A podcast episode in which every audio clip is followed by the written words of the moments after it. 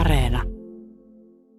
Haaste on vieläkin kovempi kuin ensimmäisellä tuurillani viime syyskuussa, sanoo sensaatiovoittaja Tadej Pogačar. Emirates-Tallin vauhtia pitävät yllä uudet hankinnat, viime vuoden ässä Mark Hirsch sekä vuorten konkari Rafael Majka. 3400 kilometrin ympäriajo poikkeaa viimevuotisesta siten, että henkilökohtaisia aikaajoja on nyt 2. Sen arvellaan suosivan Pogačarin haastajia. Revanssia hakee Primoz Roglič. Hänen Jumbo-tiiminsä Tony Martin, Wout van Aert, Steven Kruiswijk ja Robert Gesink vauhdittavat ykköshaastajaa.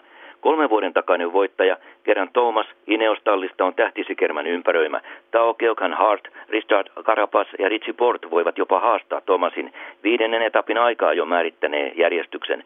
Bike Exchange-tiimin Simon Yatesilla on mahdollisuutensa Esteban Chavezin ja Lucas Hamiltonin vauhdissa. Muut haastajat ovat nimimiehiä Rigoberto Uran, Miguel Landa, Miguel Angel Lopez viime vuoden parhaasta Movistar-tallista, jossa vauhtia antavat Enrico Maas ja 40 Alejandro Valverde. Astanan Jakob Fuglsang lienee kärkikymmenikössä, kun Alpeista ja Pyreneistä on selvitty. Katseet kiinnittyvät myös tuurvoittajiin Vincenzo Nibaliin ja pahan onnettomuuden 2 vuotta sitten kärsineeseen 4-kertaiseen voittajaan Christopher Froomeen. Kumpikin haluaa etappivoiton ja muuten tukea vain joukkuettaan. Tour alkaa Bretanniasta. 2 ensimmäistä etappia ovat onnettomuusalttiita. Julian Alaphilipp haluaa keltaisen paidan, mutta toinen rallattaja Mathieu van der Poel ensivisitillään on näissä maisemissa vaarallinen.